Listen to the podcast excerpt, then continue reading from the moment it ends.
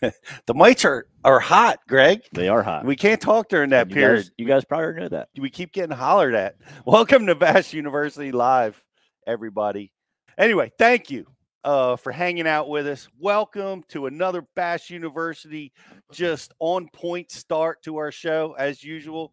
Um, at least I got the cue this time. It's good to be it's good to be back in the studio. We've got a great guest, a repeat guest. Uh, we've got Will Junior and Senior Davis after an amazing uh, win. What an amazing win, taking down two absolute giants of the sport in uh, on the fourth day. Just what what a what an amazing win. We're gonna be we're gonna be really diving into that, and um, can't wait to talk to those guys. We talked to him in September. You guys watched that show. He just was fresh off the national championship, qualifying for the classic, getting his bid to the elites. Well, guess what? He did not waste it. As a rookie, he's already got his first win. So, uh, going to be great to talk to him about the baits that his father designed and he used in this tournament to win.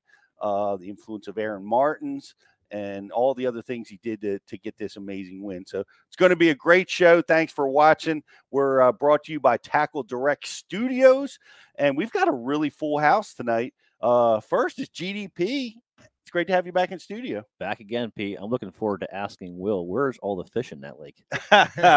It- he, he made it look easy, but He it did. wasn't, was it? No, it was really tough. I mean, Yeah. you know, hats off to him for catching all them fish and doing as well as you did. It was a tough event. It was a scrap fest. Even even he was d- bouncing back and forth Yeah. between tail race and shad Yep. spawn and bedding fish, doing all kinds of different things. Yep. So, uh, but you've been hot too. You've got a we we you had your big win in the kayak division, and then you have another strong finish. Yeah, finished top 20 at Hartwell. Left there, went to Santee Cooper Elite, 33rd. Nice. You know, that that tournament on Santee, man, was all about adjustments. Day one, I was in 70th. I went 11 11, then I made some adjustments day two. Totally just completely scrapped the game plan, started over fresh, caught 17 the second day and almost 17 the third day. Wow. Yep. Well, well done. Yeah, thank you. Well done. You're Yep. on a roll. Yeah, keep it going, right? Yeah. Yeah. Keep, keep it going. You got another one coming up here.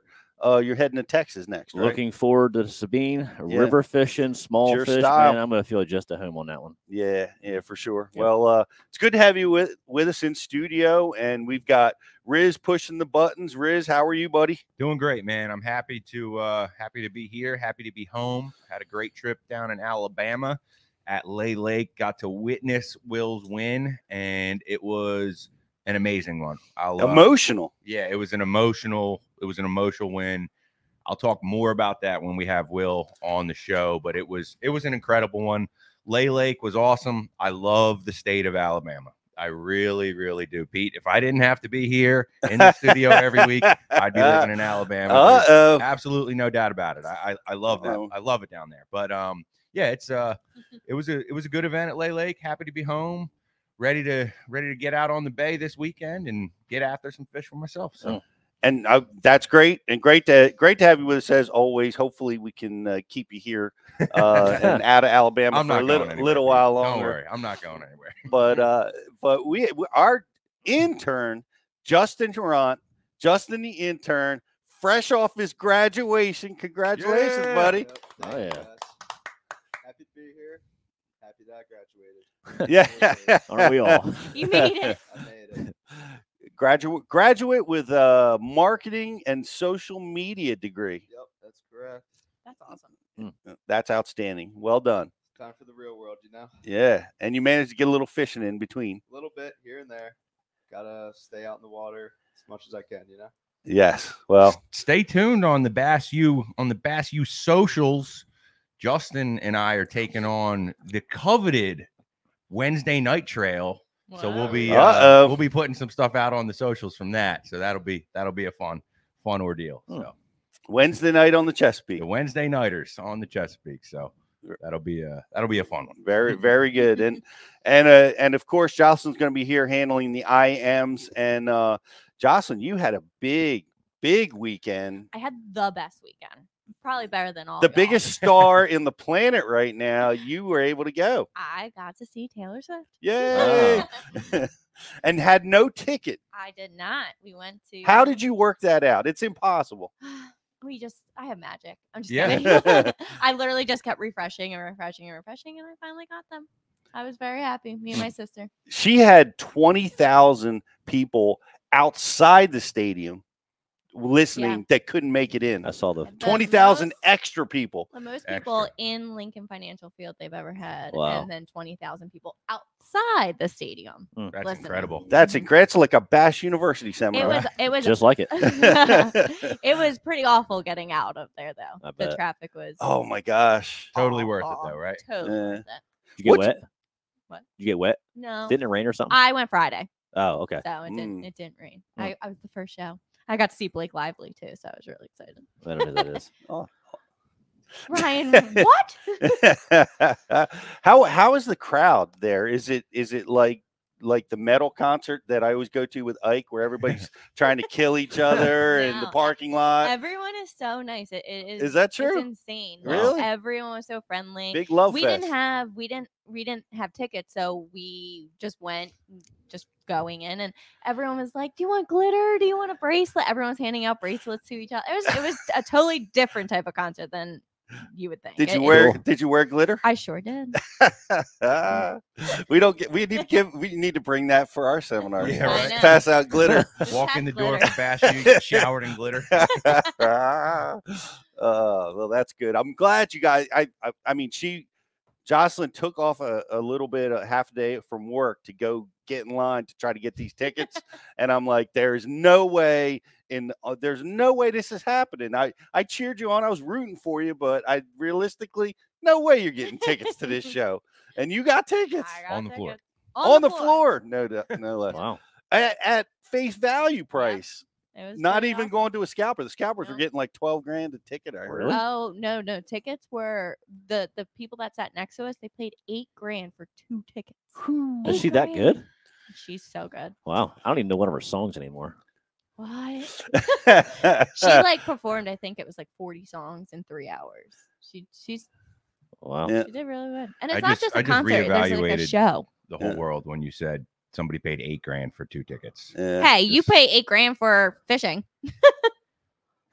True. I bet you Taylor bass fishes. She's a She con- probably she's like a country girl. she's from pa yeah, yeah. I wonder. I wonder. and she announced she was a philly uh eagles fan so Oh, well, she won like her even more. Super talented, right? Songwriter, entertainer, did multi genre.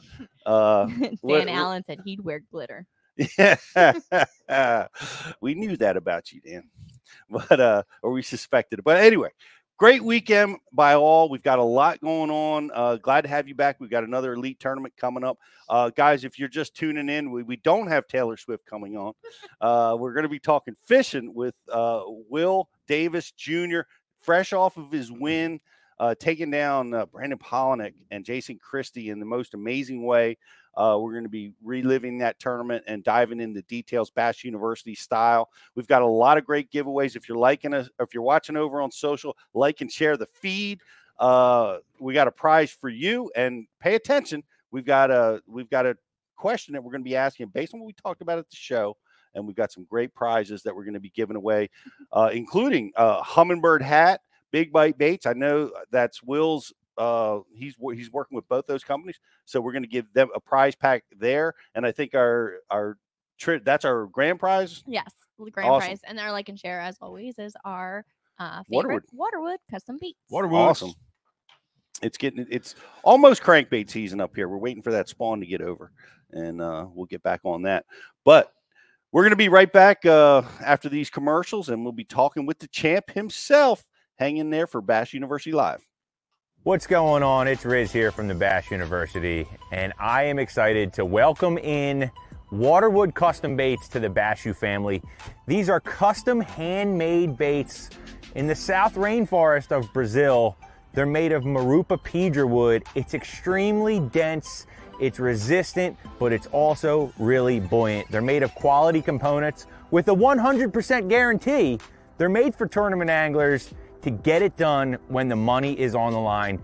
Guys, that was like my second cast with this bait. That's a waterwood custom bait. These things are handmade in the rainforest south of Brazil. And I mean, as you can see right here, It's a fish catching bait. It's got the front hook. That means they wanted it.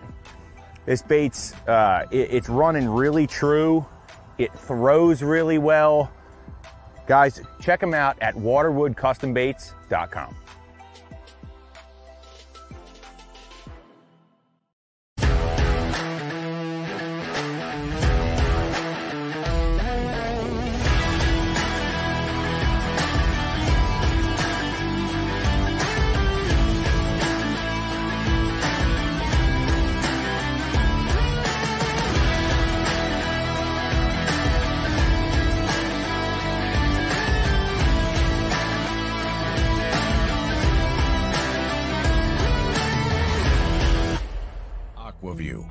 leader in underwater viewing technology.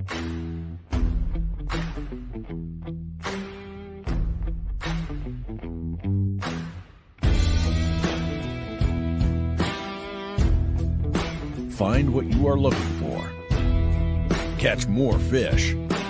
Have more fun. Aqua-Vu. Seeing is believing.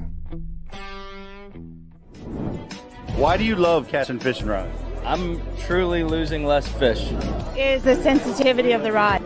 That they're made right here in North Carolina in the USA. strongest, lightest rod, 100% made here in Sanford, North Carolina. From the drop shot rod to the flipping stick. Every rod has a purpose to it, and I rely on them all the time when I'm out doing a tournament. Durability in the John Crews Worming series, the counterbalancing in the handle. It's the only rod I found that can withstand my hook set. Boom goes the dynamite. on the water not spent fishing is a moment wasted. That's why Minn and Humminbird have joined forces to bring you the One Boat Network. Products that communicate and integrate to help you take full command of your boat.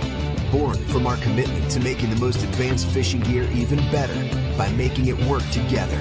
The One Boat Network will help you find, get to, stay on, and catch more fish.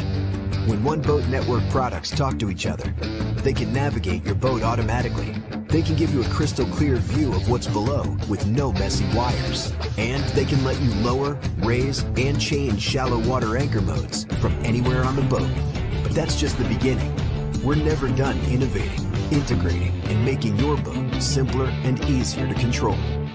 All so you can make every second on the water count.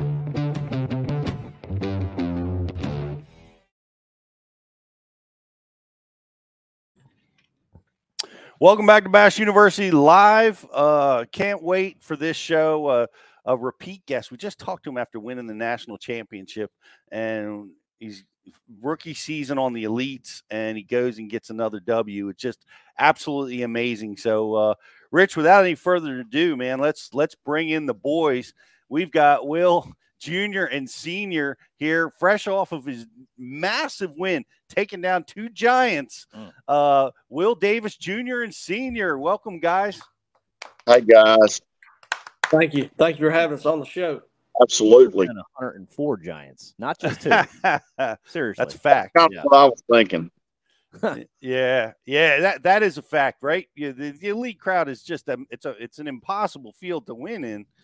But um, but man, oh man, come on, you've got Jason Christie breathing down your neck. Uh, you know, you got Brandon Palaniuk, who is the front runner, who never gives up the front runner position. Uh, just has won over and over again in that spot. So uh, it's just a tremendous, tremendous win. Way to keep your composure and get the W. Uh, is is the whole state of Alabama still celebrating? Yes, sir. I think so. I think so. We way up there. I can tell you that. It's uh somebody asked me was I on still on cloud nine, I said we're way past that deal. uh, that that is awesome. Did you did you uh, what did you do after this big win? Did you did you head back home to the neighborhood and you know did, did we have a barbecue or you know what, what was the celebration like? Was it small? Was it big? What did you guys It do? was big. I had uh, a lot of my friends and family come over to the house, and we ordered uh, ordered pizza and uh, yes, ate pizza and took a lot of photos and just really spent some time together. It's a very special moment. That's the best. Yeah, well, it's it's the biggest of moments, and uh, you know, it's just I, we were talking, you know, before we were on the air, like we just had you on, like with a massive win at the Federation less than a year ago, and uh, you know you got your bid to the classic, and then you got your bid out here to the elites, and man, you have really done something special with it. I mean, you're you're fishing incredibly well, obviously capped off by this win, but you seem to be pretty comfortable fishing at that top level, Will. Yes, sir. I appreciate that. I don't i'll never take it for granted because this is one humbling sport. So I can just uh, control what I can control and put the rest in God's hands and go out there and do what I know how to do and uh, just let it play out the way it's supposed to play out. Well, it did. It, it was great. Now, Dad, you're watching this go down. Um, I mean, your heart must have swelled times ten when when that that scale finally stopped turning. Uh, how, how tell me about how you were feeling as you were going through that. You know, it's really hard to to describe. It was just turned his Sorry audio off. that. it uh it was an awesome feeling. I, it's hard to describe, and uh, I'd like to feel that way the rest of my life. It's uh, God has really blessed all of our family, and and uh, it, it's amazing to watch His work, and uh, we're we're just so blessed, guys. It, it's unreal. I've I've I've felt some real good feelings in my life, but watching Will Davis Jr. win that tournament, it was unbelievable. it, it I gotta imagine being a father myself. I would watch. I would feel more emotional, and I think it would be a more powerful feeling than if I won the tournament than to watch my son do it.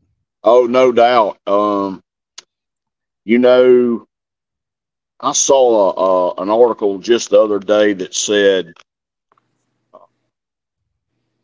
fathers only want their sons to be better than them and nobody else. So that's a very true statement. Um, it was a, it's a real special deal that uh, that Will and I share fishing together, and um, he helps us make the lures that he catches them on, and that that really puts it in another level. To be honest with you, it sure does. You that you you designed this lure. We talked about this lure, like the the shaky fish in particular. We were talking about it uh, when you won Pickwick, and uh, it's a it's a lure that you designed. You designed it with the you know the the with Aaron Martin leaning over you, making getting it right. You know, and Yes. uh, and and that that is that's tremendous. That's that's two big wins now with a bait that you've designed. That's incredible. Yes, Yes, sir. sir. It, it was definitely a blessing that I, I did get to work with Aaron, and uh, I really never pleased Aaron with with what I got. We went fishing. We went fishing uh, with the baits that we designed, and I was catching them every, every cast. And Aaron said, "Dude, this not right. It it's not doesn't have exactly what we need." And I worked, and I and we're already catching them every cast. So you know, I, Aaron was just so anal about his stuff. It was hard hard to please him, but I was uh we were very blessed to be able to work with Aaron on this this lure. Um it's uh it's hard to describe that feeling also. I give I give I give God and Aaron all the credit for this and and and Will Davis Jr. for for showing everybody um how to use it. So it's uh I, I don't take any of the credit for it whatsoever. I was I was on the Chesapeake uh, this past fall, and I was thinking about Aaron um, when he won. I was trying to talk to him, like trying to get get some help. You know, come on, Aaron. I need I need I need just a little bit of help. But were, were you thinking about him? Was was, was he? I heard you I heard you talk about him a little bit while you were fishing, but was uh you know I guess he was in your on your mind too. Absolutely, hundred percent. You know, he loved fishing up that river, and the last time I saw him alive was up that river, and told him I pulled over to him and said, "Man, I'm praying for you, and uh, if you ever need anything, let me know." And and uh, we parted ways. It was the last time I seen him on on this earth. So very special to win that up there on on a bait or one of the baits that uh, he designed, and uh, it's very special, very very special. It's hard. To, it's hard to tell everybody what what that feeling is, Will, but uh, your dad feels it too for sure. Yeah. That's a special connection that the three of you have together with Aaron, and uh, two of you have together with Aaron, and uh, that bait is uh, man, it's it's going to be a staple in everybody's tackle box forever. Everybody will remember it. Uh, you and you're it's such a unique little weapon. Aaron, I remember Aaron talking about it forever. Uh, do you remember? I don't. Like he was always talking about putting those fluke style baits on the back of those jig heads and and and using it in situations that I'd you know I I'm like oh that's just Aaron being Aaron. I can you know he does he does his own unique thing. But uh but you you found a way to be super successful with it fishing it up into those in those spillways. In that current it is a super special bait isn't it? Oh, absolutely, absolutely. It's so so natural to them, and that's what's uh, what's so unique to that bait. And it all comes down to to that bill material and the line tie, the bait you put on there, and everything to make it quiver. Line size, even line size makes a difference. Oh, ain't no doubt, hundred percent. You're and you're you're 15 pound test, right? That's what I remember sir. you using with that tool. Same deal this week. Fifteen pound Seaguar red label. And that's important to get the maximum vibration out of the bait or depth or both. What's what's key to that line?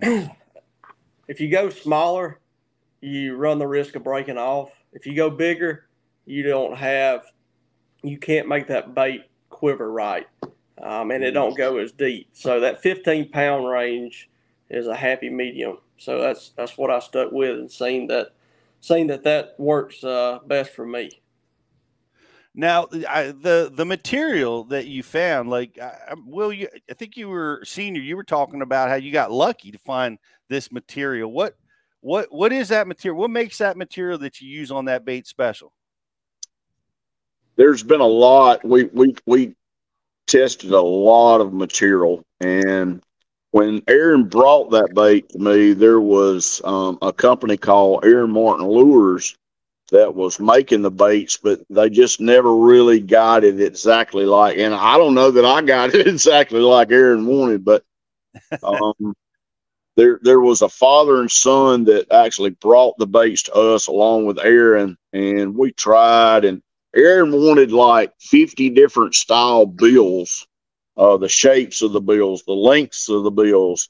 And I told Aaron, I said, we can never educate the fishermen um, on on that bill and the material. So what we'll have to do is we'll have to find the right material and uh, make sure that it's got the action for most of the baits out there because that's real critical about how you you can have the best bill material in the world and if you don't have the right bait that goes on there then that makes a difference too so we worked with that material and finally got we we picked out a couple of designs that that on the uh, the plastic uh, trailers that we use that really works on these bills. And we do have a different a couple of different bills but we don't have 50 of each. Um and the problem that we were finding and, and I, i'm kind of skipping across this bill material but the problem that we found was you could get different baits from different companies and they were not consistent. So we came out with our own that are very consistent, two different styles and and Will could kind of tell you about the styles. One's a little bit fatter than the other, but when when you get a pack of ours, they're all consistent, 100%. Every time you put one on, it runs straight. Um, but yeah, it's it's in the bill material. Our bait that bait has been knocked off um, by a lot of companies, and nobody has got it figured out. And uh, we hope that it stays that way because I, I developed a I developed a, a jig and a, a jig head and a worm 46 years ago. Also, that that's been knocked off probably about as much as a plastic worm can be knocked off. So that's called a shaky worm and a shaky head. So, but this is a proprietary material and uh, we got one company that that makes it for us, and it's uh, it's very legit, very legit. It, the the material um, it, it works a little bit different in the water temperature, so you got to really pay attention to that to see when to change to the other size bill. Most of the bills that we make um, are either a long bill or a regular bill. I think we call it a short bill, but um, it's definitely got it dialed in. And a lot of a lot of the um, fishermen, uh, Jason Lambert actually has worked with us some on the bigger baits. And as y'all know, he is a guru when it goes out there to the to the ledge fishing, just like Will Jr.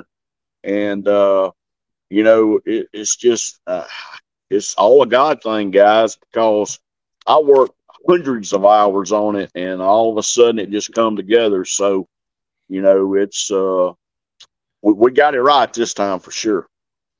Your shaky head was the first shaky head I ever threw, actually. For I Wow. don't remember, I don't even remember how long ago it was, but when it's when I was, you know, really starting to first take the deep dive into into bass fishing, probably, you know, 10, 15 years ago, and just happened just happened to be the one I found on Tackle Warehouse, and Right. and, uh, and and started throwing them, and guess what? I'm still throwing them. So Uh, Aaron actually we have a have a bait that Aaron helped us with on that too. It's uh, now called a uh, shaky elite STD, which means stand up. Um, it's a stand up premium type bait with a Gamakatsu O'Shaughnessy hook. Um, Tackle Warehouse has done a very good job promoting that. Um, and a lot of other tackle stores has promoted it, but that's another bait that we work with. You know, we used to call it a Aaron Martin shaky head, but um, when he when he quit working with us and, and went to bigger and better things, um, we uh, we just named it the Davis Shaky Head STD Elite. So, but yeah, Aaron designed that also. Do you have that? Do you have those baits with you? Either either one of you guys? Do you have that shaky fish with you? I know Rich put it up on the screen there momentarily, and it looks like we lost Will Junior's image there for a second. But um, I can I can if y'all will give me just seconds, I can get one of the ladies here to bring me one. And Yeah. uh, yeah, please, uh, please get, yeah, please get those, and because I want to see. There's a couple different. There's two lip sizes that you discussed. Um, the uh, and I want to look into. Uh, Read. I, I- I just want to display them. One's real short, one's big. Which one did Will use in the tournament? And uh, when do you when do you throw which one? Well, the thin, the the the smaller one has a tighter wobble. Um, Will Will that's called a regular bill. That's what Will was using. Um, the bigger bills um, have a little bit wider wobble. Now they don't wobble. If you if you get anybody's bait that's that's wobbling too wide, the fish won't hit it. So um, it's just got a. It's like a. It's like tuning a crankbait. A lot of times that you just let the fish tell you what what they want. And I think Will. I'm, I know he was throwing a regular because I had to get him some extras. Um, he's afraid he was going to lose some, but they're they're not. Uh, they're they're they're pretty weedless to be honest with you. And I don't have any of the new ones. I think Will Jr. has them all in his boat. But uh, let me rig this for you right here.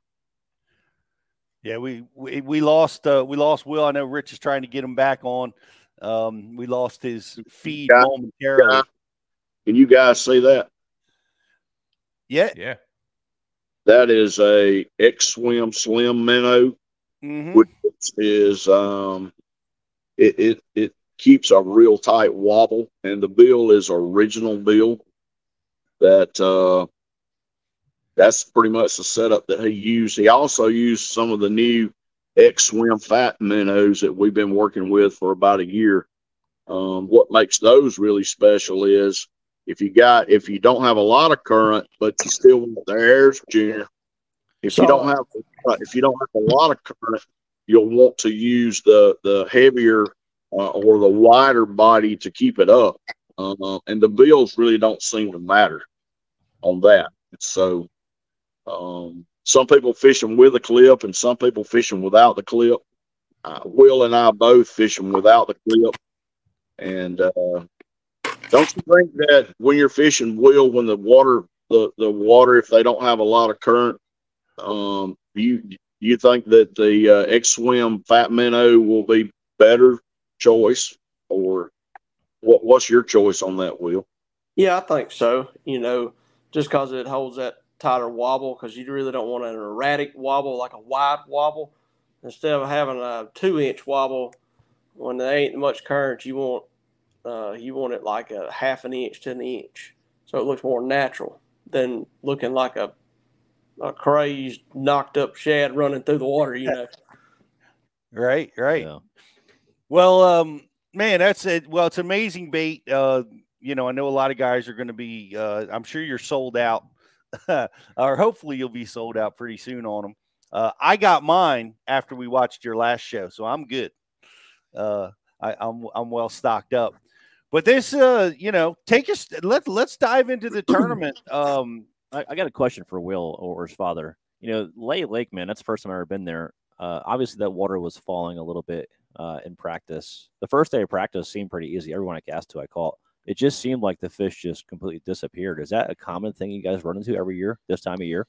Yes, sir. Yeah, Lay Lake's feast or famine. It's that way every day. Huh. Uh, it's almost like a tidal place. I mean, it fishes like a tidal system. Right. Yeah, I mean, I pretty much hit every piece of grass on the lower end of the swim jig and never had a bite. It was crazy. I heard uh, like uh, Brandon uh, was commenting about it like all the time, watching the water rise, watching the water fall, and uh, and it really moved those fish around quite a bit. How how did how how did you adjust to those conditions and keep them biting?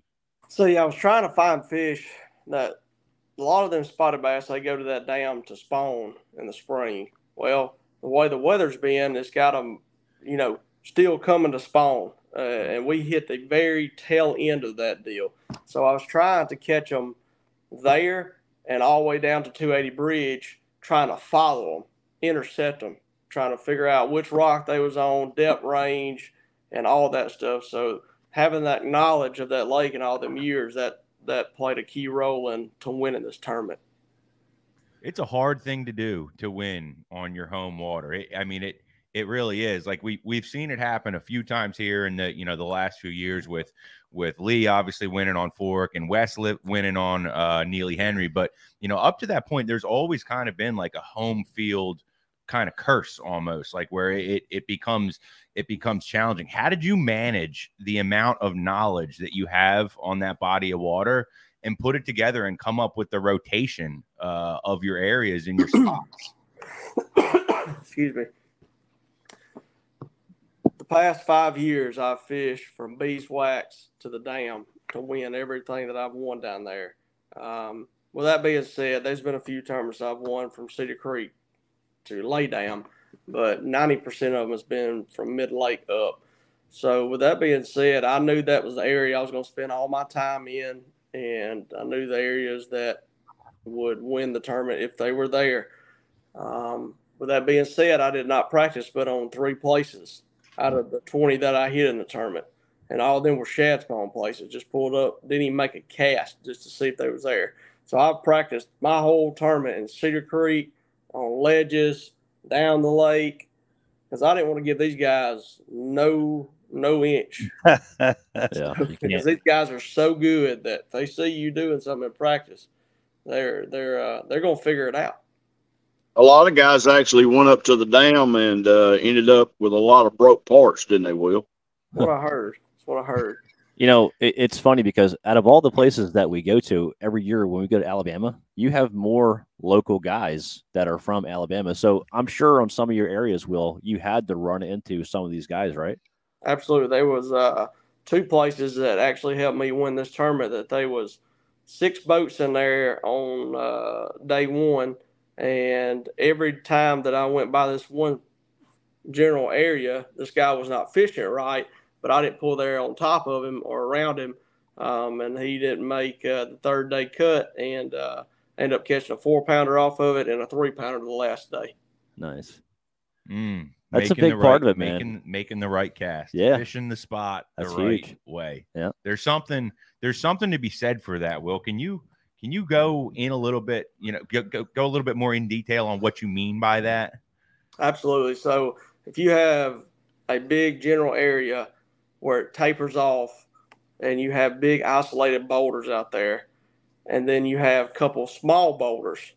Well, see, this time of year when they're coming back down from spawning, they like to get around them little bitty key boulders, not the big ones, but the little ones where where they can just hide, boom, and get what they want to sit there instead of a big boulder where they have to work really hard to get the fish because they're exhausted, you know, or the bait. So that's what I was keying in on. And the cast, it had to be, you know, the waypoint, the distance, the line to make that fall when it hit that rock to fall, bump the rock and fall right over. Be real subtle and just, and that's when you get bit. But you throw two to three times and get that right cast. You catch one, you just well pick it up, go on about your business because that's all that's going to be there. Next day there'll be another one there. So that was really crucial uh, part of the the success I had this week is knowing the key boulders that Right. would have the big ones behind it. And I actually had Right. another giant bite the last day after I caught that three pounder on that shaky worm. It was bigger than that one. He scaled my worm all the way down to like like piranha bites on it. So I know it was a four pounder at least. So Yeah, there's that's uh you know, and and Pete, I remember when we were practicing for the Open this past year on the Bay.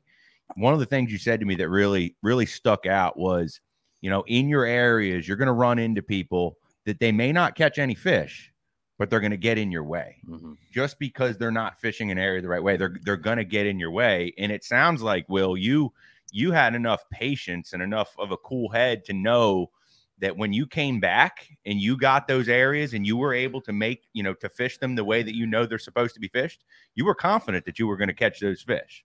Yes, sir. Well, I was confident I'd get bit. I just didn't know the size of it because I ain't practiced. I ain't. I've not been on that place in over seven months, so I just knew the history of of the lake and this time Yeah. of year and what they should do. So I'm just very fortunate it worked out because it could have easily went the other way. Well, it's a you know the current, it, the dependability of current is key, and that, mm-hmm. that that it will position those fish. But the the thing that uh, one thing you mentioned, the shad spawn. A lot of guys were really uh, grumpy about that. Uh, tournament starts too late. We're missing the shad spawn. Uh, what are your thoughts on that? Because you were still able to catch some shad spawn fish every day. Yes, sir. Um, two of the days I weighed him at least one, um, one fish um, off of shad spawn. But the first day we had extra cloud cover, so that, that helped. But the problem with the shad spawn deal is around here, instead of blasting off at 630, we'd already have 15, 17 pounds by then. So them fish already gorged themselves time we get there, and I missed some giants. I mean, they'd come up and bite your pitcher off. I mean, they just wouldn't get it. They're full, and then you throw something more subtle like a like a popping frog or a regular frog, and um, they just wouldn't get it. I mean, they just bowl on it. So that that 30, 45 to 30 minutes that they let us uh, held us back to the safe light, you know, that's it really hurt that shad spawn deal for sure. Yeah, I, I know a lot of guys. I was talking with Steve Kennedy about that at the uh, classic this year, and and uh, you know a lot that shad spawn you, you guys miss a lot. What when did when does the elite tournament take off? Six thirty this week. Yeah, It's six thirty this week, but it's all. Is it later than that sometimes? Yes, sir. They kind of go by the daylight time type deal. Okay, I got you. A lot of guys want to be out there at four thirty. You I want to be out there at four thirty, Greg? Yeah, I I wanted to. I've never I've never experienced the lake that has the shad spawn activity that Lay has has. I mean, Oh, it was- really? I and it's like like you said, if you got out there right before sun came up, I mean, from what I can tell, it was everywhere's. Yeah. If there was any kind of vegetation, there was shad spawn activity going on. There was birds everywhere as you looked. Yeah. I mean, it, if you knew the right areas, I can see where it goes down. What, really what, were, good. what were the right areas? Will was it was it the emergent vegetation or riprap or what were the key kinds of areas? See, I was trying to figure out that deal too, you know, without fishing. Um, I was trying to intercept them in the back of pockets because the back of pockets were warmer, but the bigger fish, they usually do their deal quicker as far as spawning. So I was trying to figure out the water willow deal on the main river around pockets, but I never could get that going. So on day one, the biggest fish I caught uh, that day came on our swim jig in a back of a back of a pocket that had a creek run in around the uh, dollar pads. So if I could have got the water willow deal going, I think I wouldn't have to worry so much about or rely on the current as much as I did. But it never worked out for me. So what you man, what was your day like? Every day you would start on the shad spawn, then move to the current, and then go sight fish. How how was it? What how were your days? Was that a pretty much sum it up? Yes, sir. See, day one I started in uh, in a place.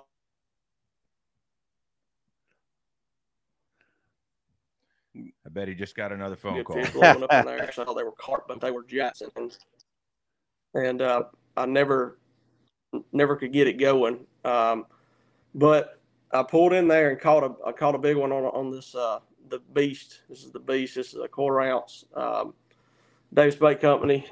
Uh, this is uh, just a twin trailer that I've got on there, and uh, this is a blue glimmer skirt. I'm throwing that on 65 pound test line on an MMA rod. That's a seven four heavy, because and with an eight to one Daiwa Tatula. Because if you watch that video, when I swam it over that thing over the grass, I just let it fall, and I seen it run up just just man. When I set the hook, she run right at me, and I was Mm. just trying to catch up with her. So that eight to one gear ratio, it really helped me land, you know, a couple fish, key fish. Because I only weighed in two during the tournament on that swim jig. One the first day and one the last day. So after Okay. that, after that, you know, I had that spook spot on day one where I lost that big one on that double, and everybody's like, "Oh, you should have boat flipped it." Yada yada yada. Well, yeah, you get in my shoes, you got a hundred grand on the line. I don't think you think you'd be thinking about boat flipping them. And uh, but uh, I was just fishing a shallow river bar that the shad were spawning on, and uh, ended up catching like two or three on that spook, and then I went and caught some bedding fish. And actually, I didn't end up having to have them, so I kind of burned a spot, showed the world where that place was. But it is what it is. Um, at the time, I needed them. So then I'd go up to tail race. So you know, the first day I already had a limit going to tail race, so it, it felt good. Um, I just knew I had 12 pounds worth, and I knew I had to catch some. Well, they turned two two turbines on later in the day, and I really needed that because it helps push them fish or congregate them right behind certain key little deals, and that helped me catch two big ones up there the first day. So second day was totally different. I said I'm just gonna go ahead and uh, I said I'm gonna start on my spook spot because it was sunny. Start started up there and never got bit. They were schooling, blowing up, and I'm like, yeah, I mean, I threw everything fast as I could. I mean, a fluke, shaky fish, popper, uh, spook. I mean, they just would not hit nothing. So I just didn't have no wind. And the first day I had some wind, so that really helped. And so at 10 o'clock, I'm up there at tail race and I ain't got a fish in the boat. And I was like, this ain't good. So I just really slowed down and picked up that. Sh- that's when I picked up that shaky worm, and uh, started. I got in a little key little area up there they like to spawn and and caught four real quick, and then I went up in the turbine hole, and I actually caught a five eight or five nine largemouth up there on a shaky worm. Um, that was against that actual against the concrete up there, and he got me wrapped up in my trolling motor. I had it on spot lock. He run, he come up, jump, and run straight straight from the boat. I said, "Oh my gosh!" Well, there I am running up there like like a madman. Hit hit the Minn Kota uh, pad to get it undone, and then then I had to get around around my 360, and I got it off, and she's still she's jumping. I'm like, "Oh my gosh!" But, but it had her, it had it it had her pinned. I'm talking about up in her throat, big time. So I got her in. And then I went straight over to that turbine hole and fired in there and caught a four and a half pounder. And then came back later that day and caught another four pounder. So that sealed the deal for the eight, almost 19 pounds. So um, Amazing. When things go your way, man. I I mean, I can't. How did you survive the spot lock? Was the line wrapped in the prop? I mean, it wasn't. It wasn't. I got lucky. I was trying to hold it, you know, high as I could, you know. So it just got him. It got him between my 360 and my shaft and my trolling motor. That's why it's that red label, right, Will? That's right. That's right. That's right. But uh, day day three, I said, you know what? I'm going to start up there because there was a lot of schooling fish the second day when I got up there, and I really didn't have much going on, you know.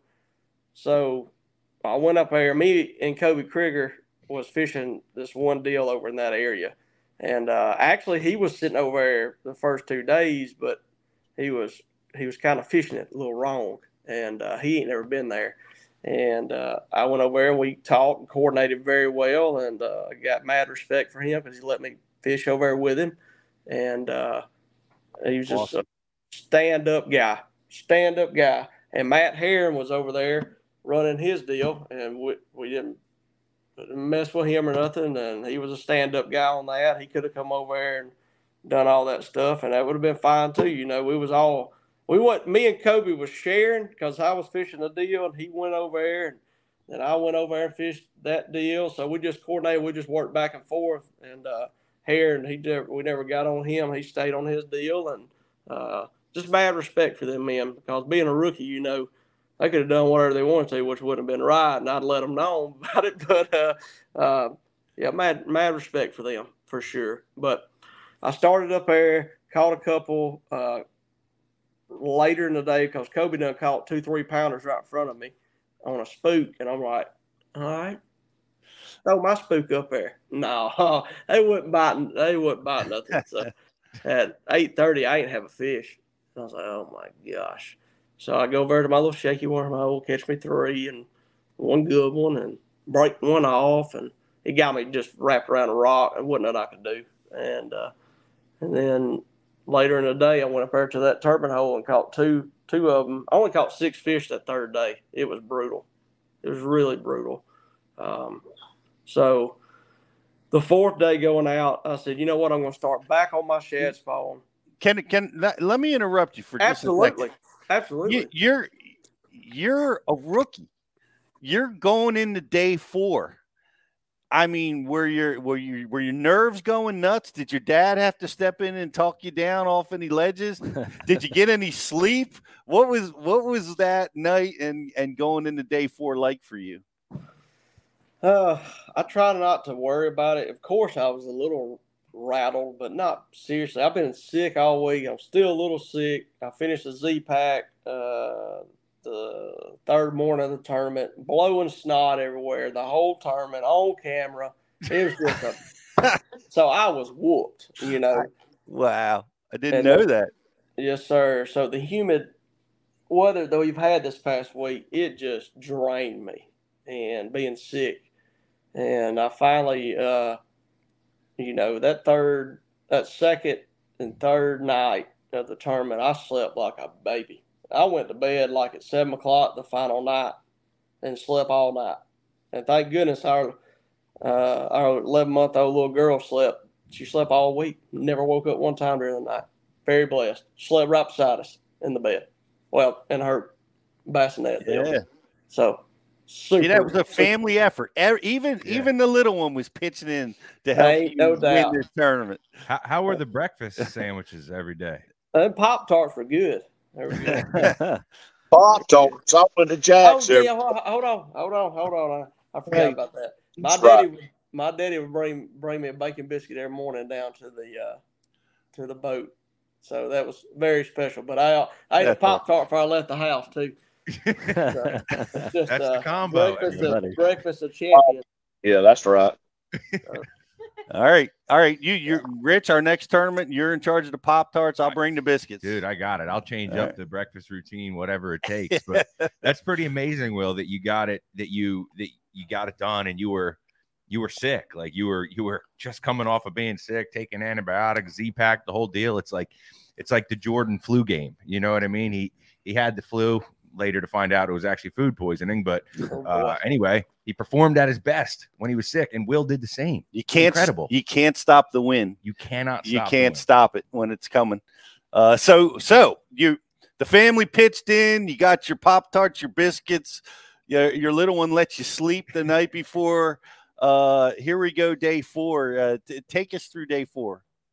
Uh, day four, um, I felt worse that day than I did any day, and of course I left. I don't know. I, I apparently it was on my mind big time because I left my ice in the truck, and they just got to uh, Matt Herren when uh, when Mercer was doing the talk through that morning before we blast off. I thought, oh my gosh, I left my ice up there. So I run up there and I run back down there. Of course, I can't breathe out my nose, so I'm gassed when I get back down there. And uh, then I leave my Mountain Dews in my truck, and that's another. I got to have my caffeine through the day to keep me rolling, you know. So that was, it was quite a, quite a crap show there for a little bit, but um, got out. That's how you know you're going to win. When that when all that happens, Yeah. you know that's that's usually when you win. You forget to forget to unhook half of the strap on the boat, something oh yeah, like that. boats boats floating around sideways, and yes. but uh, I'm all, you know, I'm jacked up regardless, and uh, I start on my shad spawn uh, where I started the first day, and there they are, blowing up like cart wallering in the grass. I'm like, and they ain't cart. I mean, I can see them, giants. And I mean, I could have caught 22 pounds there. I felt like if they would have bit, and I only caught one little old buck, two and a half pounder. So I was like, I was like, oh my gosh! And I had some big ones run out and just, boom, and I, I mean, they just wouldn't get it. They just go up there and just bump it. And well, I had a lot of brush pile in the area. I had like seven or eight brush piles. I was like, all right, I'm gonna go run this deal, and, and for a while, at least I'll catch me. You know, finish out the limit. You know, yeah, it was early, and I knew better, but I my fish up there wasn't biting until later, and I done swam the jig through the spook as long as I could push it, and I run my brush pile. I lose a big one. Oh, I, you don't show it, but I throw a pair, and there was so much bait around these brush piles, I, and I had the waypoints. I couldn't get lined up on it right because there was so much bait, and they were look. Some of them were deep, some of them shallow. So I throw a pair, and I boom, boom, boom, boom, and then I get over there. I can't even see my jerk bait. There's just bait everywhere, and I I bump the pile, and when I did, I go to jerk it again, and it goes zoom, straight up. I mean, must have foul hooked a big spot. Well, she runs about ten foot, just pops off. I said, "Well, all right." I said, "Well, all righty." Well, of course, I throw back in there and catch eleven incher largemouth. So uh, I run that deal for about an hour, and I'm like, "The heck with this!" I said, "We're about to go to the concrete," and we was in Cedar Creek, so we run all the way up there, and I stop right before I get there on my little rock pile. So I've got one fish, and it's like nine nine thirty. Well, I pull up there, second cast, I catch a three pound spot. I'm like, all right, this is awesome. Next cast, that's when old big girl scaled my worm, you know. Ah. And I was like, all right. Well, I go I go to the dam up there and start throwing my shaky fish. Well, I get lined up on another rock. And in the meantime, while I'm doing that, they come up schooling. Reel it in real quick, fire over it, and I catch a 12 incher, like a 12 and a half incher. Well, of course, I got to keep it. So throw them in there, and it's like a minnow compared to the other ones I've been catching, you know. So I get lined up on my rock, fire out there, and I bump that rock just right, and I catch a three pound spot. So now I've got three fish actually, just four, Okay. but three. Are you So- are you relaxed at this point, or are you still feeling under the gun? Oh, I was like, this ain't gonna work. Uh, so after about thirty, and now it's eleven thirty now. It's eleven thirty when I catch that. So I stay up there another another two hour forty five minutes. I hit my turbine hole that I had the weight thrown at me, and I forgot to tell y'all about that, but never got bit up there. Um, so me and my cameraman, Mr. Jake, the second, the third day we're up there, and I get we get to go in there and you have to spin the boat around. It's pretty sketchy. If you don't know what you're doing, you you get yourself hurt up there. I've seen guys get hurt up there. Um, I mean, it slam you against the wall. It ain't nothing to play with. Um, so I, I, get saw to- I saw you struggling to you know to to keep yourself out of trouble. Ain't that, no doubt. that current was doing all kinds of crazy stuff to you. Yes, sir. It's not consistent right there, if you know what I mean. Yeah. Uh, they don't know how fast it wants to swirl, and then you get waves that come up sometimes, and it Mhm. just you could lose your balance, and you'd be you it it, it wouldn't be good. It it could kill you. I mean, Now, I, Uh, I, I, it looked like it. It looked dangerous, especially when you're getting two ounce egg sinkers pitched at you. Yes, sir. So I get my line, I get my line up, and right before I make my cast, I hear a boom, I look back and it misses my boat by this far. And I Wow. look, I look up there on the concrete fishing pier up there, and this guy's just got his hands on his side. And I throw my hands up and I said, Really, dude? And then he throws his hands up and mumbles a couple, uh, not no nice words. And uh, Was his name Dave? I don't know. I don't know.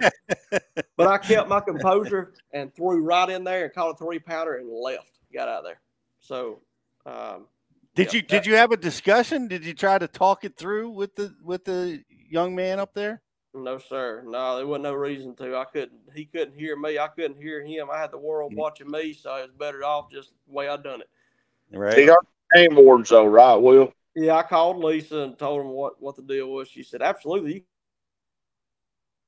Oh, Oh. Another, another phone call, another podcast request. But it's funny uh, when when when Swindle was on uh, Bowman Live on the third morning, he was talking about people that fish off of that dam, and they will literally fire two ounce egg sinkers at you until you leave. And he Yeah. said Well, that we've had that happen lots of times up there. Wow. And Will really didn't discuss this. We don't recommend anybody going up there because I mean it's it's a death trap. Um, we just figured out how to do it, and I don't recommend people going up there. And it's not just because it's a good fishing hole. I just I just I mean we've actually picked people up that would have drowned it if uh, we hadn't have been there. Because that, that current is such that it it sucks your boat into the concrete, and Absolutely. it can flip you or do all kinds of crazy stuff. It like w- I was watching them manage it with the trolling motor, and and it, it looked pretty treacherous. All right, I turned I turned my do not disturb on. I was trying to do that earlier. I couldn't figure out how to do it. All right, You're all right. good, man. You you just you were on the edge of. I'm on the edge of my. You talked to the tournament director. Okay, yeah. So what I did she say? Called Lisa and she said, absolutely, call him. Because I'm good friends with the game warden. Well, I call him, he don't answer. I'm like, well, golly. So I call Rod. He's a local state trooper, water patrol, super nice guy. He's Lay Lake's his uh his deal. And uh, he said, I'll take care of it. Let me call. Well, he calls his buddy and he said, I got such and such gonna go up there and handle it. And uh, I just let it be. I never went back up there. I didn't need it, but at the time, I you know I needed it, but I ended up catching one more fish that because they were just, they were just three pounders, you know. So uh, I weighed in 15 pounds that day, but uh, yeah, it's pretty. It's pretty. If it would have hit me and him, it would have it'd have killed us 100. percent If it hit us in the head. Wow. Yeah. Wow. That's unfortunate. Uh, but you survived that, man. You kept you kept your head in the game. Um, now you had some like we were watching BassTrakk and um, you made some late late day calls that that that changed everything. Really, that gave you the W.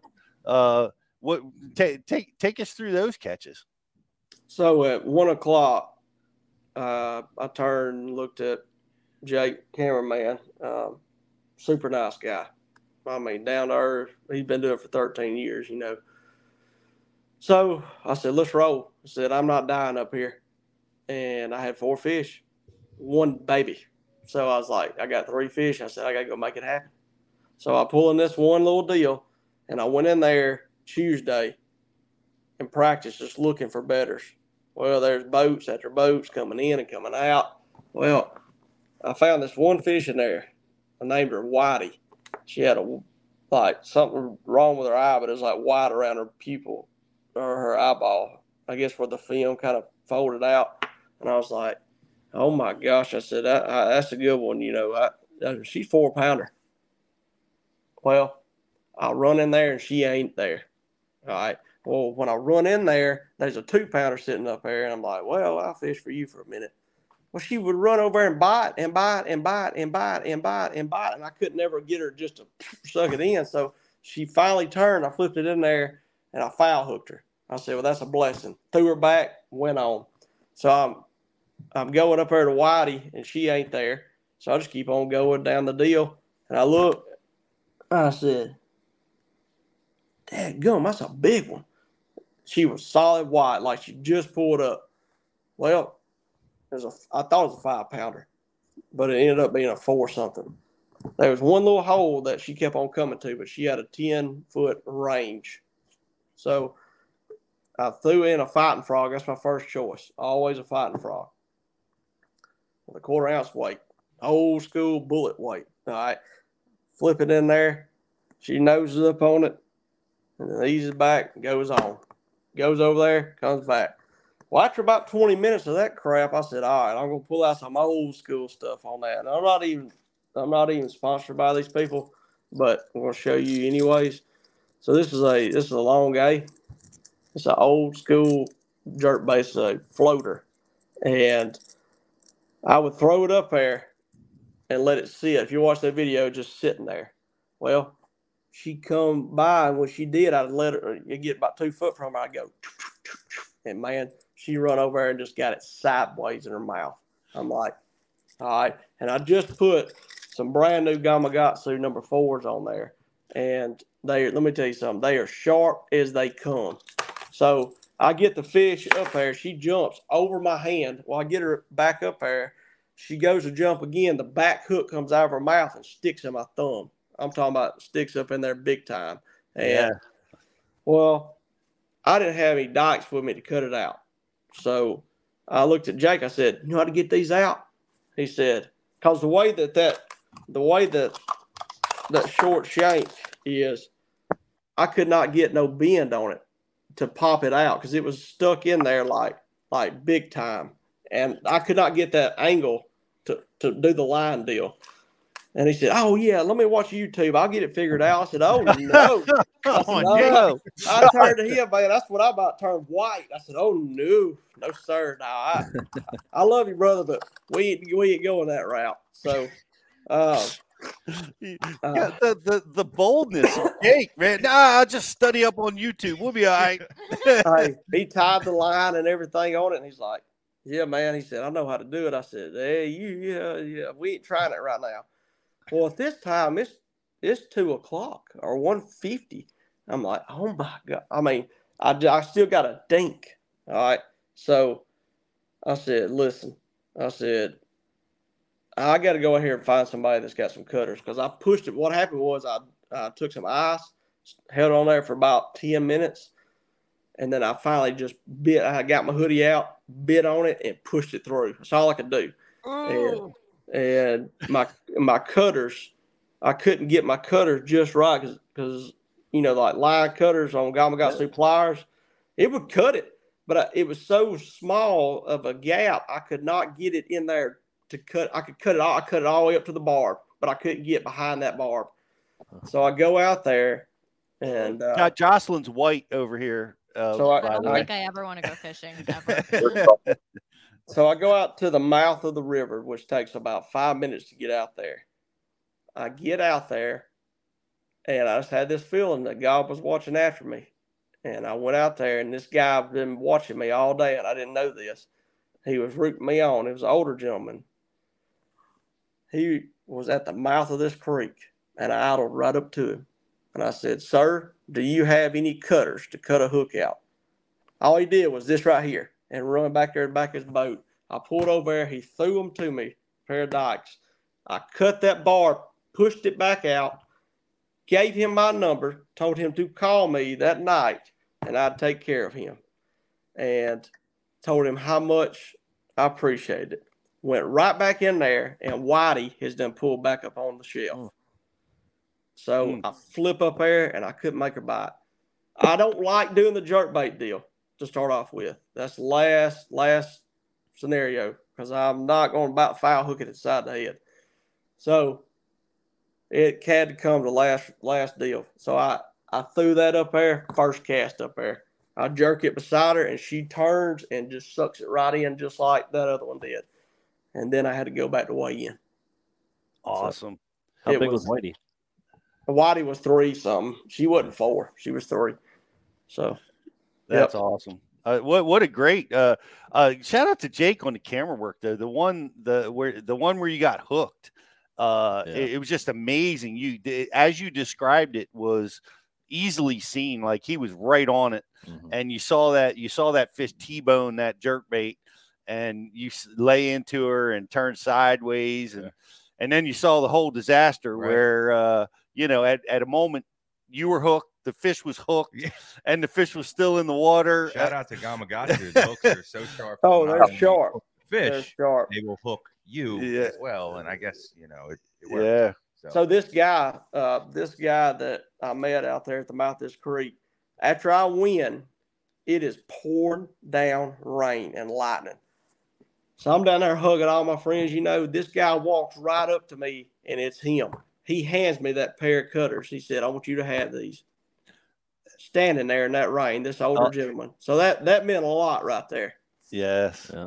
That's what what a neat. Well, yeah. Shout out to this the, that gentleman for helping you out, and uh, man, shout out to you keeping your composure. Yeah. Uh, and and catching Whitey. You know, Whitey uh, put you over the top, and being able to you know battle through that adversity of uh, of dealing with that, getting hooked like that. Uh, man, that's that that's a tough one. Pushing it through yeah. takes Well, a lot of guts, hardest. man. That was the hardest part, man. Because the first time I done it, I didn't numb it, and I couldn't do it. Like I was, I mean, it just would not go. Would It's- not go. And I was. it's like, oh, it's a "Oh, lot oh." harder than people think. Yeah. Like if you've ever tried it, like your skin is tough, It is very tough. especially if coming from the inside out. Like Stretchy. when you get that point that you pierce in yours, it's so hard. I've tried to do it a number of times, and and uh, it's really really hard. You know, you're better off with the you know studying up on YouTube. You know, but hey, great, great. Uh, you know, amazing. Now, you you do you think you have it won? I mean, do you think you have a chance? Where, where where's your head at? well, running back, I, I just knew I could rest. That I've done all I could do. Um, it was a clutch, clutch last hour. Uh, I had Heck to yeah. overcome some adversity, and I've done done everything I could do, and I just went back and and I felt like it was going to be just close. You know, like you know, you have that feeling when it's like I don't know if it's going if it's going to do the deal, be enough. Well, then you're like, oh, I, I got it. I think I got it. And then you start having them, them stuff creeping in your mind, you know. So after I found out Brandon had a dead fish, you know, I, I felt a little bit better about it. And Jason Christie said that as long as I lose by three pounds, you know, because I lost a giant, and uh, it was one of the deals I felt I felt for Brandon, you know, because it could have easily went that you know my way as far as the dead fish. So hats off to him. He's a first class dude. Uh, he very respectful. Very, I mean, first class. that was an amazing, amazing weigh-in. Honestly, I've I've got to experience a lot of weigh-ins in in the last handful of years because of you know what we do, and uh, I mean, Pete, I would rank that right up there with like it's it's a one and a one with with when Mike won on the Delaware. Wow. And when Will you won at home there, I mean, It was, but it was it, was, pouring it was- rain. it was uh, so. Let me And let me let me. tell you how Everybody happened. stayed. You know, Brandon comes out on stage. They announce that Brandon's coming out. Dave Mercer does his thing. At the same time, Mercer is announcing Brandon. Lightning strikes, and it just the skies unleash. And at that point, I'm still standing. I'm, I'm in. I'm in the booth, and I was I was waiting for Will to come out. And when Mercer started doing his deal with the weights, I just I, I felt like I was like, I need to go out there, like whether there's lightning or whatever. And I got my phone out, I, I pressed record, and I just I walked out there in the rain. And and when they called they called your weight, and you you know you, you threw the the fist up in the air. I felt chills all over my entire body, standing there in the rain. Awesome. All the hair was standing up on me, even though I was soaking wet it was well i'm like i'm I, I told you, you you and your dad yesterday i couldn't wipe the smile off my face when i was talking to you on the phone but it was it was an amazing moment. And i honestly i feel very blessed that i was even able to be there and experience that because you can feel that energy in moments like that. And you only get to feel that energy every so often in life. And when you get that energy you got to cherish it and remember it. And that's the kind of stuff that that will drive all those kids that were in the in the crowd there watching you and everybody that has the same dream they're going to look back on that moment and what you did will is going to project them and propel them into their future so hats off to you and your dad and your whole family. It was truly, truly an amazing, amazing win. I appreciate that, man. It was a dream come true, man. I I'm still lost for words for it. You know, it could have happened anywhere. You know, I'm just so fortunate it happened there at home. I've weighing in there since I've been 10 years old in that parking lot right there. So many tournaments, so many losses, so many wins. But to win that one right there, it meant the world to me. It, it does not get no better than that. I agree 100%. I saw where you you handed you handed Dad the trophy. Uh, how'd you hold it together, Dad? I did. I really. That was, uh, you know, Will and I have done a lot of things. We've been best friends since he's been born, and uh, we got to experience a lot of that in shotgun sports. Uh, his world championship there, and uh, this this fishing deal. It's uh, with all the people watching and cheering for him. Yeah, I, I can't describe what you know. I don't deserve that trophy. He says I do, but you know, I don't feel like. I mean, you know, I just try to do the right things for my son, and and and just uh, it it was. Uh, y'all gonna make me cry is what y'all gonna do. It was So- a team effort. It was Oh, absolutely. There was several times during the week that I really wanted to discuss some things with him, and with the the rule that that states that no information, and uh, that's why I didn't go out on the lake in, in any of the tournaments. I just didn't want to put any pressure on him, and uh, you know, I just stayed at home and went to the went to the blast off and the weigh in every day and you know, because I mean, it was a hundred percent on him. That's for sure. So it was, it was it was a great moment for father and son and family. I heard you say your, you know, your wife was experiencing her first Mother's Day. It was, uh, man, just just what a unique thing. I and and I was throwing uh, my shoes at the the computer at, while this was going on, uh, because the signal was crummy coming from uh, the live feed, and and I'm dying to hear, you know, what you guys are saying and telling each other and watching it. But thankfully, Bassmaster replayed it on their social channels and all over TikTok and YouTube, wherever, and you can you can watch uh, watch it all go down like you said, Rich, with uh, with the hair standing up on your arms and the tingles and all that shit. It had to be just like Jocelyn seeing Taylor Swift this weekend. Correct. Sim- similar experience. I cried, but in a different way. Yeah. Me and his mom cried a whole lot. Oh, that that was that was an emotional win, and and and we couldn't be more proud of you. We feel connected, like uh, Absolutely. I appreciate you know, it. after We do too. Just like I told you guys before, without people like you guys, you know, Will and I couldn't really do what we do. And and I've been I've been around the industry for forty six years, and uh, without without people like you guys, we couldn't we couldn't make it happen. And we we thank you very much. Absolutely, hundred percent. Well, we're we're we love what we do, and and and we appreciate that very much. And it's uh it's awesome to watch good folks like you uh, have such great success, great success as a father and son as a family. Um, I, I see Dan Dan Allen's already bought out all the all the shaky fish baits and placed his order. Is unbelievable, and they all say when they we have a uh, on our website on the Davis Bait Company website, um, they all we have a, a comment section, and they say, uh, "How did you find out about this bait, these baits?" And they all have Will Davis Jr. So that's that's very special too. That is, that's amazing. You know, you're you're you know you're teaching your son. You taught him how to fish. You're making you're creating these baits together. These baits have now won at the highest level. Uh, yeah, what what a what a cool fishing family, cool fishing story, and uh, I'm glad you shared it with us, guys. Well, Thank you guys very much. Absolutely.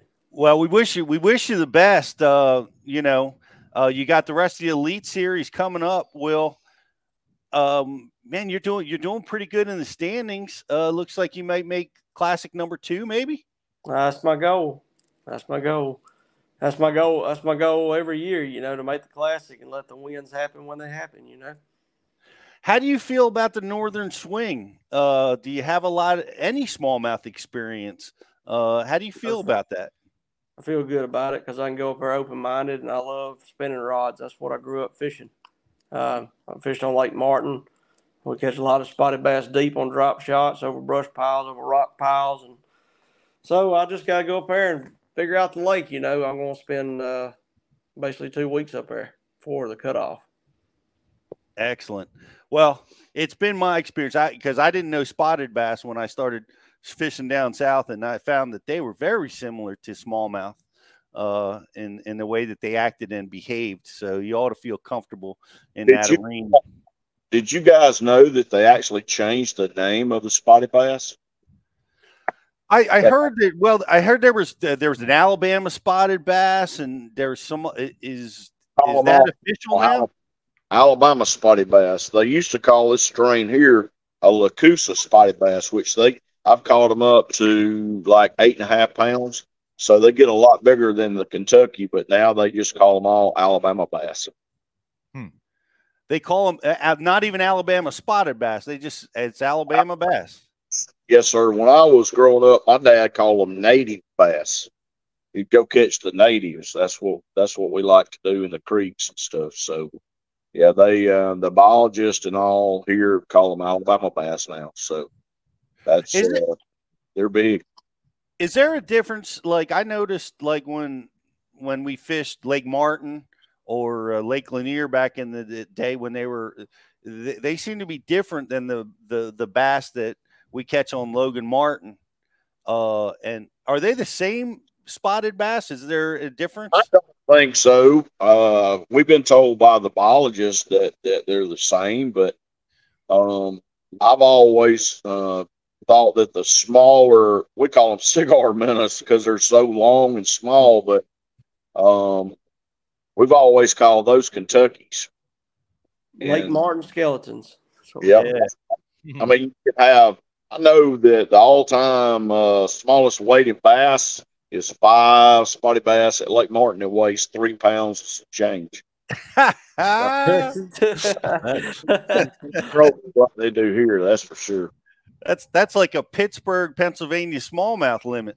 Ain't no doubt. You know, the the same deal. That that's yeah, that's fascinating because I I remember, like I said, we fished Lake Martin and they're small. You go over to Logan Martin and all of a sudden these three and four pounders are smashing your spinner baits and uh, you know acting differently. Uh, and they're the same bass that are in lay. Right.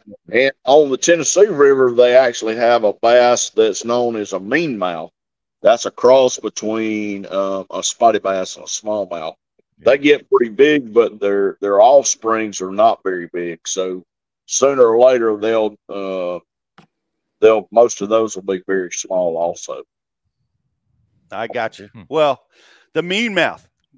Talk talking about a couple of nice guys. We appreciate you being with us. Congratulations, Will, on your great, amazing win.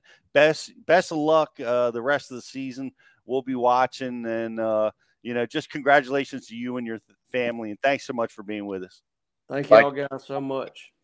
All right, thank you guys for having a great a great show. Thanks for being with us, Will, senior and junior. Uh, man, thank you, thank you, thank you, thank you, uh, guys. It, it- what an amazing uh, story about a great win. Uh, if you're watching over on social, like and share. We got a great prize for you, and we're going to be asking you a question about what Will talked about uh, about his massive win. Uh, we're preparing that question for you right now. So we're going to be taking a quick break. We're going to be giving away some uh, great stuff. So hang in there with us. We'll be right back. I'll be lying if I said no, but, but I try to keep it together, you know. I made two, I made two, two calls, 30 minutes to go. Yeah. It was not it. Like it always says, never give up. Let's! In your Elite Series career, you're an Elite Series champion. What's going on? It's Riz here from the Bass University, and I am excited to welcome in Waterwood Custom Baits to the Bashu family. These are custom handmade baits in the South Rainforest of Brazil. They're made of Marupa pedra wood. It's extremely dense, it's resistant, but it's also really buoyant. They're made of quality components with a 100% guarantee. They're made for tournament anglers to get it done when the money is on the line. Guys, that was like my second cast with this bait. That's a Waterwood custom bait. These things are handmade in the rainforest south of Brazil. And I mean, as you can see right here, it's a fish catching bait. It's got the front hook. That means they wanted it. This bait's, uh, it, it's running really true. It throws really well. Guys, check them out at waterwoodcustombaits.com.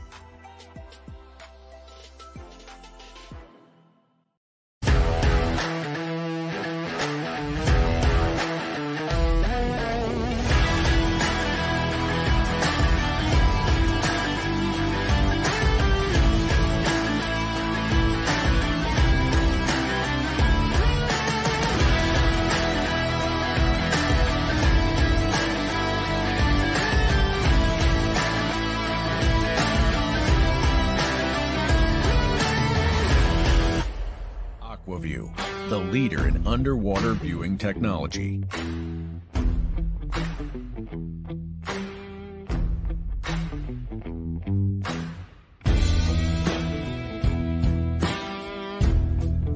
Find what you are looking for. Catch more fish. Have more fun. Aqua-Vu. Seeing is believing. Why do you love catching fishing rods? I'm truly losing less fish. Is the sensitivity of the rod. That they're made right here in North Carolina in the USA. Strongest, lightest rod, 100% bait here in Sanford, North Carolina. From the drop shot rod to the flipping stick, every rod has a purpose to it, and I rely on them all the time when I'm out doing a tournament. Durability in the John Crews Worman series, the counterbalancing in the handle. It's the only rod I found that can withstand my hook set. Boom goes the dynamite. On the water not spent fishing is a moment wasted. That's why Minn Kota and Humminbird have joined forces to bring you the One Boat Network. Products that communicate and integrate to help you take full command of your boat. Born from our commitment to making the most advanced fishing gear even better by making it work together. The One Boat Network will help you find, get to, stay on, and catch more fish. When One Boat Network products talk to each other, they can navigate your boat automatically. They can give you a crystal clear view of what's below with no messy wires. And they can let you lower, raise, and change shallow water anchor modes from anywhere on the boat. But that's just the beginning. We're never done innovating, integrating, and making your boat simpler and easier to control.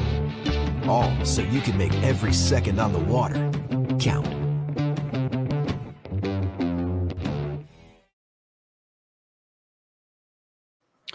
Welcome back to Bashy Live. Uh, what a neat deal! Like you said, uh, was that Jake, our Jake, that got that shot? Jake Latondras. Was that him? Yes. Shout Yep. out to Jake. Yeah, shout, Jake does some shooting for Bass University. Uh, some of you guys may know, but he's he's amazing. And what an amazing shot catching that jerk bait fish! It really was uh, incredible television. You could see that fish react and and the hook set and uh, the clear water. It's pretty cool. But well, we were talking about the bait, and um, by the way, this is your last chance to like and share the feed. If you're watching over on social, go do that. We're going to be giving away a like and share prize real quick. But it was a floating. It was a bomber long A, and uh, that's one of the few baits that floats. There's the the Rapala original floating minnow. There's the Rogue, and there's the bomber long A. I I don't. I'm not aware of another floating jerk bait out there. That used to be it. Like back Right. in the day, we we would put lead uh, strips on our baits. We would wrap the hooks with wire, uh, with lead wire to to suspend them to get them to go down. And now that's that's all that exists is suspending baits. You can see the need Might for a time to- floater. might be time to break out the floaters again. Yeah. This is the time. This the spawn is the is the time of year. I, we used to always use them in Florida because a lot of times you were trying to trigger those strikes over the grass, Mhm. the massive grass flats where you only had, Yeah. you know, this much water. I mean, you could twitch them and use them like a surface lure uh, and catch them that way, but being able to work it over that extremely shallow water was key Mm. for those uh, for those jerk baits. But uh, hey, we've got a we've got a question that we worked on during the break. Rich, go ahead, lay it out there. Okay, today's grand prize trivia question is During the tournament, Will drove a hook into his hand on a crucial fish on day four of the tournament that he later had to dig out of his hand, drive it through the skin, and cut it off with some with some snips that a, a fine gentleman gave him to hold on to after the tournament. What we need to know is what was the hook? What kind of hook did Will drive into his hand and ultimately have to get out? We need to know the, the- brand, the size, And the style. and the style of hook. Okay, brand, size, and style of the hook. It's all got to be in the same. Say it's got to be in the same uh same message. Don't send me 19 different texts. with it. I, I see some coming in, but Yep. we need the we The- need the the- brand, distracting the watching the size, and the style. Yeah. Like it- we were talking about it at break too. The the the and we talked a little bit on the show. It's so hard to dig a hook out. Have you ever gotten hooked during a tournament? One time in my side, In right your here, side? Oh, and the skin was like so stretchy, I could not get it to pop to How'd come you- out. What'd you do? I actually went into the doctors and they numbed it Got and cut it We got out. a winner, Blake. Blake, Blake, congratulations, Blake. What's the answer? Gamakatsu size four short shank. Very nice. Right on. Well done. I think Pete, we need to like grab a hook and hook you so you can do a tutorial on Yeah, how Pete, to get it, it. out.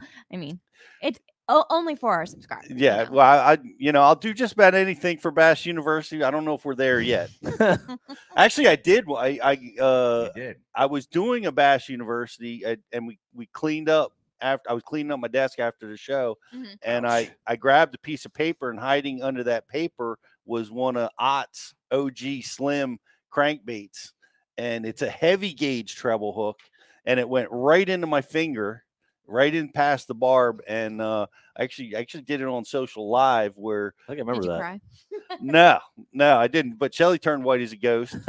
Uh, Jake, Jake did the camera work. He got right in there on it, and uh, we dug it out. We did the, the the braided line. Now, how did you get your hook out of your side? You so you're in the tournament. What'd you do? Just leave it there and go to the hospital I after? did. So it was a local tournament around here. Um, left it in my side, in my shirt, left it all right there. And one of my dad's friends is a doctor. So after the tournament, I called him. He said, "Come on over." So he stuck a needle and he numbed me, and then he popped it out and cut it out. Nice. Yeah, it's pretty awesome. That sounds wonderful. Justin, you? Uh, one time when I was striper fishing, I did. I got a They're big hooks. yeah. I, I think I was throwing a I'm a big stick, and that's got some big trebles on there. Hmm. And uh, The worst. Uh, Yeah, went went through the palm of my hand, and I was with my buddy. He didn't know how to get it out. His dad came and uh, picked us up, and his dad was flipping out, wanted to take me to the hospital. I was like, no, no, no. Looked it up on YouTube. My buddy tied some braid on. We popped it out. It was all good. Mhm. well, that's bold. Yeah. Rich? I had one through my eyebrow. Oh, on uh it, it was in a tournament and uh I was going down to net a fish. I've told this story on here before, I think, but I was going down to net a fish. The treble hooks popped out, and um I got my hand up just in time, and I had a treble hook through my glove and my eyebrow oh boy. and it came actually all the way. Th- it it it the hook went all the way through. It was a quarter ounce trap, so they were kind of you know Yeah. finer treble hooks, and uh, went all the way through. The barb had already passed through. He cut it off, pulled the hook out, and jumped right back up on the front of the boat with. I had I could feel blood dripping down my face and right back to casting because we only had four in the Yes. live well and Right on. at the time at the time I I after you know I told I told BTC what happened. He's like, "You didn't take a picture," and I was like, "Nope." It it happened so fast, and the barb went all the way through on its own that we just cut it right off, and I had a little little little black eye for for a few days. But yeah, that was that was it, man. I've been really fortunate not to uh not to get treble hooks. I don't fish with treble hooks much, so I, I in a in a Bassmasters tournament, uh, I was landing a, a, a a lipless bait, two and a half pounder, and it, it was really really fat. And you know, you, you hand landing it. So I go to grab him over the gill plate, but he's so fat, like my hand slipped off. So as I had him and I got him into the boat, my hand slipped off, Mm. and one of the treble hooks went into this joint in my finger, Mhm. and the the two and a half pounders hanging there, er, er, just ripping and going nuts, and and the and the other hooks in my finger, and uh and I and I trying to collect this fish and and uh you know the the boats drifting around and I, I'd lose track of where I'm at, what I'm doing. I just got to get this out of my hand, get the fish off in the live well, get the treble off, get my partner to help me, and I get the line and I go and I pop it out, and it came right out, right? But it must have gone through a mesh of nerve endings. Oh, it still gives me tingles on the back of my neck when I'm talking about it because it that barb just it hurt. It hurt as if somebody took a ball peen hammer and went bam, you know, and um and it just hurt. And I'm and I I keep my composure most situations, and I'm doing the bouncing around, and I'm holding this thing, and things are coming out of my mouth that I didn't know I knew how to say, you know, and I'm ripping and cussing and tearing, and and the pain is so frustrating. And then I look up, and this poor family is right there that are catfishing, and I had to apologize for ten minutes for uh, for saying what I said. But man, I mean, it hurt for like a like a wasp or a bee sting, like Yeah. like for like a minute or two minutes, where it's just pounding, and then it went away. Mm. But yeah, it caught caught caught my nerve. I guess if you've done this sport uh, for any length of time, you're going to deal with that. Won't get it. Me and Ike were doing a film shoot out here and and uh, um, on Lake X, and and he was landing a fish, and he got hooked, and uh, and it was it was an easy one on the fleshy part of his arm, and I was I did the line trick, so I'm an expert at it. I've Yeah. I've taken twenty uh hooks out of people. So if it happens to you, I'm in the area, flag me over. Mhm. I'll come and take care of it. We, All right. we got this. You know, Fa- fairly certain now I'll find Court- a way to drive one. and we're going to use Cortland braid to get it out. Chatterbait probably. Chatterbait got big old bar. Yeah, chatterbaits. I don't know how that would happen. They're tough, man. Whew. Yeah, Leave that's it a, in there. that's a big hook. Wrap it up. Yep. Your Rich, like and share winner. like and share winner is Brent Buffington. Right. Brent Buffington. Congratulations. Congratulations. Thanks for liking and sharing. And uh congratulations to the winner. Who won the trivia? Blake Bailey. Blake. Yep, Congratulations, Bailey. Blake. Riz, quick, what's coming up at Bass University? Uh, this week we have On Water getting released tomorrow. Todd Faircloth, the versatility of the Ocho. And for those of you that don't know, the Ocho is a stick bait um, made by Strike King. And Todd gave us an amazing on water seminar on all the ways you can fish in Ocho and how versatile it can be. And it's a pretty much a one stop shop. You can accomplish a lot of things with that bait. Uh, in that seminar, um, the, we had, you know, you fish what the conditions dictate, and he got on a pretty cool punching bite, uh, punching that that Ocho down through really, really thick reeds and catching fish and pulling them out of there. So that was a that was a cool one. And there's a sneaky, sneaky little little deal in there. I'm gonna just just tease it just a Mm. little bit. He doesn't use a bobber stop. He does something a little old school with a toothpick. And uh, you'll be able to see that in the seminar. It's uh, it's a really good one. And then uh, this week for our uh, for our on water uh, our on water release, Our classroom. Yeah, our, our, our classroom release. Thanks, Pete. We have Bryan Schmitt grass fishing. Mm, And if you're not signed up for Bass U, do it now. sign up. Do it right now because that is a seminar that's absolutely gonna blow your hair back like they all do. But that's a that's a really good one. I'm fired up about that one. I can't wait to And you get free crankbaits. if can't wait to up. watch it. Yeah, you get you get free crankbaits with the crank it crank it up some uh crank it up promotion. So great time to get involved. We got some awesome seminars coming your way. Best grass angler on the planet. Two of them, really. Mhm. Todd Faircloth Mhm. is is just notorious for winning out of the grass and and is a super champion. And Bryan Schmitt is is the master as well, and uh, gives really a detailed, surprisingly detailed, dove into his strategy on how he fishes grass, how he strategizes around the grass, even tournament strategizes around the grass. This is uh, absolute must see TV. It's grass season, uh, where if you live in an area that has grass, the grass is up. Even up north, it's starting to come up, and uh, it's it's going to be mature. Uh, even in our area here, real soon, it's already starting. So uh, definitely want to go check that out. Go over to bassu.tv, get yourself subscribed, and we will see everybody right here next week. Oh, we got a next week. We are having uh save Loke. Speaking of grass, save Loke Lake Okeechobee show with Scott Martin is going to be here to talk about uh, uh, what's the status of um, Lake Okeechobee right now. The water level is being held super high. It's uh, it's really challenging vegetation growth there, and they're very very much concerned about it. So we're going to hear all the details and what you guys can do about it. Lake Okeechobee is man, it's up there with Wingate's Lodge. It's up there with uh, Toledo Bend and Rayburn as as where bass fishing got its start. Uh, so we want to be very, very aware of what's happening down there and do what we can as bass anglers. Uh, and that's going to be here next. Uh, we'll be here next week with that. The Eco Bass Angler will be on the show with us for that as well. So that, that'll be next Tuesday, 11 o'clock. Check it out. Enjoy your fishing this week, guys. We'll see you right back here next week at Bass University Live. Pete Gluszak here, Bass University, announcing our partnership with Cortland Braided Line. Very excited to be working with such a long-standing company like Cortland that builds supreme quality lines in a lot of different areas. A lot of people know them in the in the fly fishing area, but man, the braided lines are phenomenal. This is the Master Braid dyed high visibility lines. I use this for strike detection. It's great castability, toughness, great knot strength. So all the things that we need as bass fishermen. And they've got a really cool line that's called Silent Flip. And it's designed to be more stealthy. Get you get your baits in that heavy vegetation, that heavy wood cover, in more of a stealthy mode. It's going to help you get a lot more bites.